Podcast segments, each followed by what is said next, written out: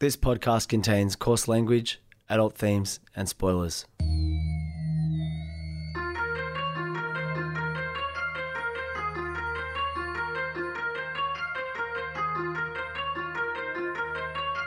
Now, I don't want you to pick your favorite Spooko co host. And there's a number of reasons for that. One of them is, you know, favorites. It's dumb. You know, we don't need to play favorites. Who needs to do that? Uh, and what is achieved by having a favorite? Well, nothing. So who cares?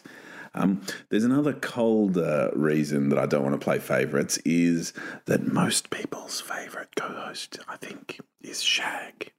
And the slightly sad news, but exciting news for Shag, um, is that this week we do not have Shag's company. He's off doing very good and exciting things overseas. Uh, and I say where he should be, overseas where he should occasionally be, of course, before coming home to us uh, here in Australia. So, Shag, we love you. Uh, we send out our hugs, we send out our love hearts, we send out our greetings. All right, now that Shag's out of the picture and we've done our Shag admin or Shagmin, uh, it's just, you know, when the Shag's away, the Peach will play. So you and I are going to have a little bit of fun today. Now, um, the best way to have fun, of course, is to make use of social media when you should be uh, doing some self care. So I did that today and I used our Instagram page. Uh, and if you're not following Spooko on Instagram, um, you know, come on. Uh, that's fine, I guess. Follow whoever you want. But you know, if you've got a bit of space in your uh, space in your heart, space in your Instagram uh, follow list, do chuck Spooko on there. And so we had some options. So we turned it into a poll, and the choices we had were: what is Peach going to do a solo joint of on Spooko? And one of the options was a commentary on a YouTube kill count video. Another option was a Peach alone Wikipedia synopsis. You're all familiar with the format of this show. Um, Shag will read to me a synopsis of a film, and I will get spooked out working through it. Look, you, you know, it happens, that's fine. And so, what would it be like if I did it by myself? Um, another option was just a bit of a boozy beer chat with a Resch's anecdote. Uh, and each of those options got a number of votes. The number wasn't huge because you're not following us on Instagram yet. So, uh, my ego took a bit of a dent there. So head on to Instagram, fix my dented ego, and that will be good. Uh, so what I've decided we're going to do today for this episode is we're going to do Peach doing a Peach alone Wikipedia plot synopsis. We're going to get into it shortly. But first, I feel like I should tell you that Resch's anecdote, right? Um, my socials have been filled with the opening of a pub called the Resch's House. And it is about 150 meters away from where I work. And so that's a very dangerously close uh, distance. And it's actually a renovated older pub. And I, I, quite liked the older pub, but hadn't been there for a long time. And uh, the fact that this was being renovated by someone switched on who liked Resch's led me to say, well, okay, let's go and visit it then. And so the other day I did. And um, a lot of the social presence, it's got a fabulous social presence, Resch's House or the Resch's House or whatever it's called. And so a lot of it was, hey, here's a big long bar and all the taps are Resch's. Or, hey, members of the Resch's Appreciation Society, bring in your badge and woo, woo, woo, woo, woo. Let's, let's go get it rolling here. And I was like, okay, let's go. Like, let's go and do this. And so, a couple of weeks ago, at the time you're listening to this, and probably about a week ago, at the time I'm recording this, I decided to wander in. And I wandered in with a very good friend from work, wandered up to the bar, and the bar had one Resch's tap and a variety of other beers. And I was like, oh, okay, well, that's not quite uh, what I was expecting. And it turned out that I'd been a tiny bit mini catfished, gently catfished, because I think I had failed to understand that the bar with all the Resch's taps was actually at a different pub. But I, you know, I'm not quite willing to back down on um, on my confusion just yet. But in any case, I showed up and we had the full range of beers. And I said, "Oh well, you, you know, I'll have a Resch's, a schooner of Resch's, as did my good friend there with me." And I was firstly disarmed by them being poured not especially well. So, old white male beer snobs in Australia will have views about how beers are poured from taps. I am one of those old white male beer snobs, and I worked in pubs for a number of years, and I've got views about pouring beers. And none of these views really was reflected in the way the beer was poured. And that's fine. You go, oh, okay, there's a message there, which is that the person pouring this beer doesn't super care that much about the end experience, and that's always just a slightly jarring uh, message to receive. But in any case, message received and beer received. And so my friend and I went, sat down, enjoyed our schooners, uh, and said, Well, we've done that now, and then went off to go get a bowl of noodles and then go back to work. And so that's really the extent of the mildly diverting Resch's story. And I think there's sort of something in there of a moral of, you know, this podcast, I've been shouting out Resch's on it for three and a half years now. I will continue to. Great beer. Uh, I stand behind that and will always. And then finally, there was a place that was committed to Resch's. Wow, what would it be like to go there? And the answer is yeah, fine. I went there, uh, had a Resch's there. It was fine, uh, and then left and went somewhere else. And there's something I think, some sort of message that I can't quite fully decode there. But whatever the undecoded message is, uh, I've heard it, or I'm attempting to hear it loud and clear. And here we find ourselves in a world with Resch's house, and in a world with the film we're going to have a look at today.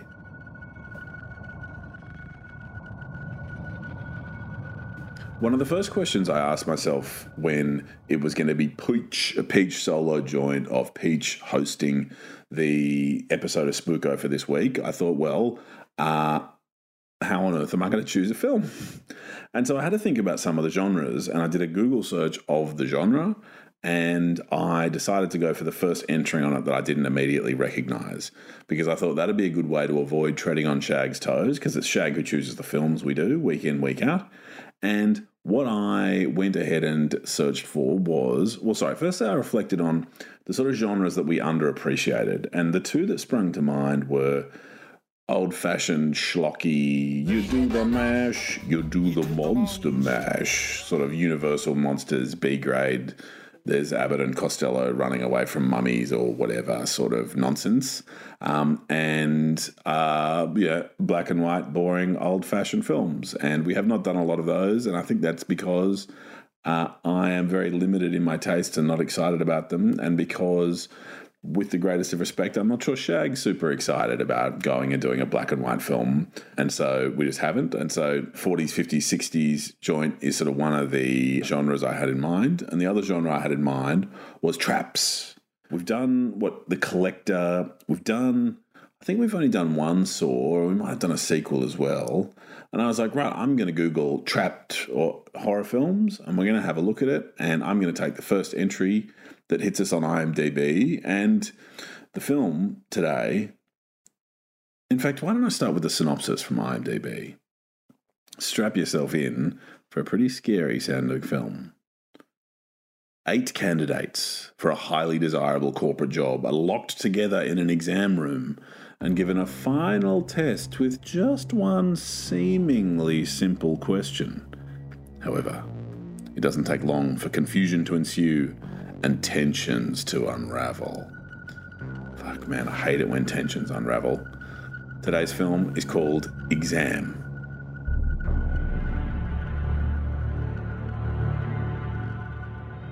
Many highly qualified candidates have tried to reach this point and failed. You have succeeded.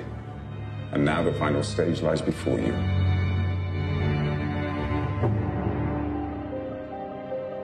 If you try to communicate with myself or the guard, you will be disqualified.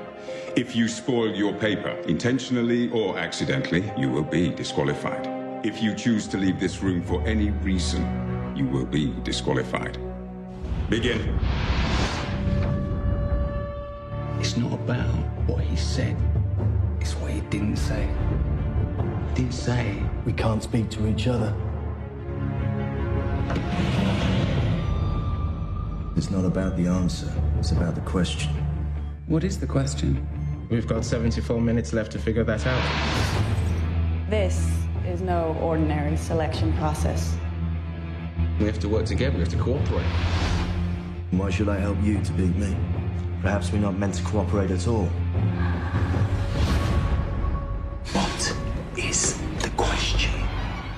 Get off me! Lying is not against the rules, is it?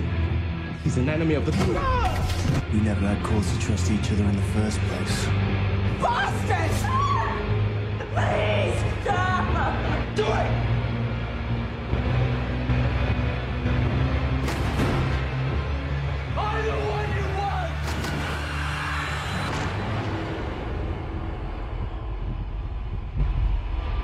Looks shit.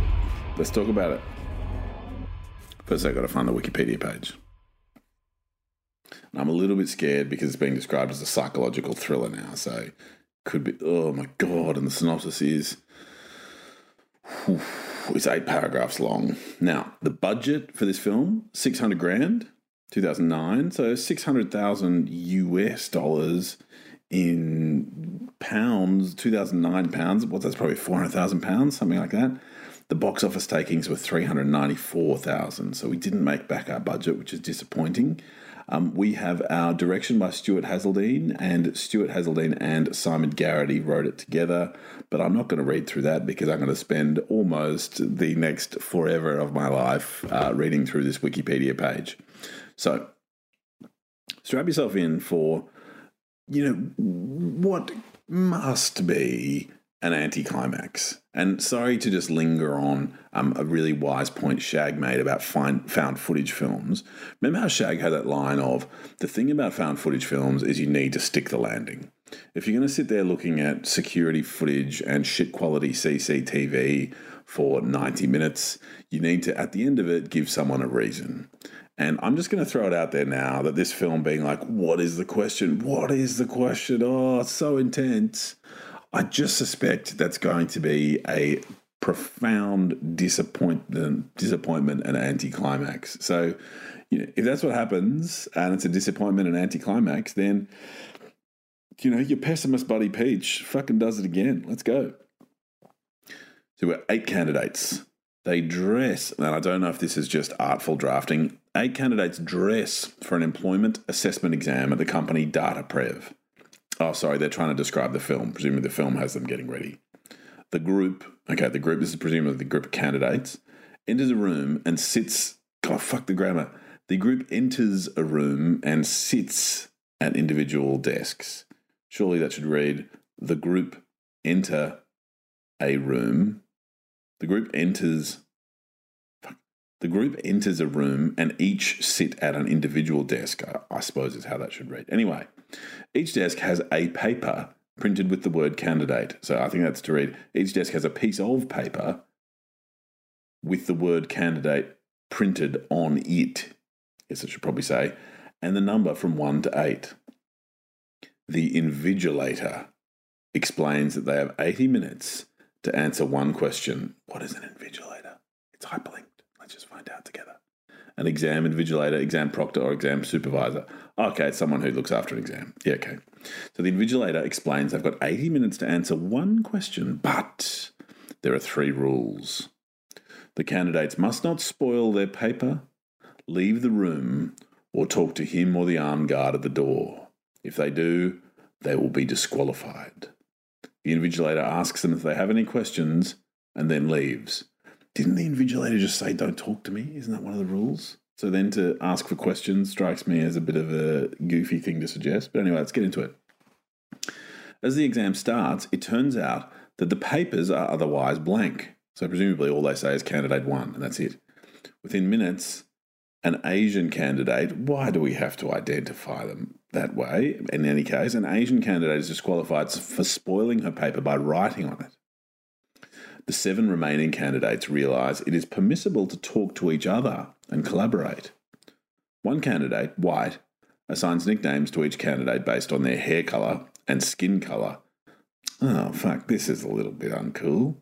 So the candidates are then called white, black, brown, blonde, brunette, dark, and deaf. Oh, I don't think that's cool anyway. Ah. In the hour that follows, and it doesn't say so here, but I suspect this is one of those films that is it called real time that sits there and it's like, hey, you're watching an 85 minute film, and the events of the film take place over 85 minutes. So I suspect it's one of those. And so in the hour that follows, the candidates use lights, bodily fluids, ooh la la, and fire sprinklers in attempts to reveal hidden text on their papers to no avail.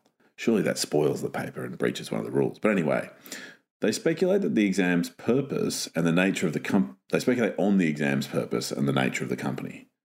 Dark claims the CEO is highly secretive and has not been seen since the IPO. It's gradually revealed the company is responsible for a miracle drug designed to treat a condition afflicting a large part of the population due to a viral pandemic. Hmm. In the chaos, that's a great Wikipedia sentence. Where is the chaos? In the chaos, White takes control of the group and engineers the disqualifications of Brunette and Deaf for spoiled papers. Hmm, okay, who would believe that White would be the bad guy? White also begins taunting the others, saying he's figured out the question but will not tell them. In response, Black knocks White unconscious and ties him to a chair. As White passes out, he pleads for his medication, implying he has the virus. Brown turns his attention to Dark, who demonstrates knowledge of the company's internal workings and tortures her into revealing that she works for the company. It is revealed that Black is a carrier of the disease. White goes into convulsions, proving that he has the disease. Dark pleads to the invigilator for help and is disqualified. Look, I'm trying to make this sound tense, but it does sound super dumb. In any case, this podcast does rob a film of all of its filmic qualities, so perhaps it is merely poor Wikipedia drafting, which I, I think we sort of highlighted earlier, but Jiminy jumping bees. Anyway, let's see. Blonde retrieves White's medication, which was stolen from him earlier by Brown, and uses it to revive him. That is how medication works, as I understand. But in any case, the others release White and demand to know the question. White suggests there is no question, and the company will simply hire the last remaining candidate. Black steals the guard's gun, but it requires the guard's fingerprint to fire, giving White time to retrieve it. By forcing the guard's hand into the trigger, White coerces Brown to leave the room, disqualifying him. As Blonde also exits, she turns off the voice activated lights, allowing Black to attack White. The lights come back on after Black is hit by a gunshot. Blonde hides in the hallway, still holding one foot inside the still holding one foot inside the room. Aha, she hasn't left. Before White can kill her, the exam timer runs to zero. White addresses the invigilator, sure of success, but is disqualified. It is revealed that Deaf had earlier removed a few minutes from the countdown clock. What? Oh, that sucks. Okay, so the countdown clock is inaccurate because Deaf meddled with it. Okay. Blonde remembers that Deaf had been using glasses and a piece of broken glass with an exam paper earlier. Taking the abandoned glasses, she finds the phrase question one on the exam paper in minuscule writing. Blonde realizes that question one refers to the only question asked of the group by the invigilator at the beginning of the test. Any questions? Blonde answers, no. The invigilator enters and reveals that Deaf is the CEO of the company. Kaboom! He found the virus cure, but also discovered a method of rapid cell regeneration capable of providing the gift of life. The bullet that hit Black contained this cure, reviving him. With high demand for the drug and limited supply, the company needed an administrator capable of making tough decisions, with attention to detail while showing compassion. All traits that Blonde showed during the exam. Blonde accepts the job. Boo! Boo! No, boo, that sucked. Uh, that was a bit like a visit to Resch's house, wasn't it? There's nice, juicy setup. There's a reasonable aesthetic. There's a thought of some profound experience following us through. Any question? Uh, this was recorded at FBI Studios. Please like, subscribe, and follow wherever you can and as much as you can. And Resch's, what's up?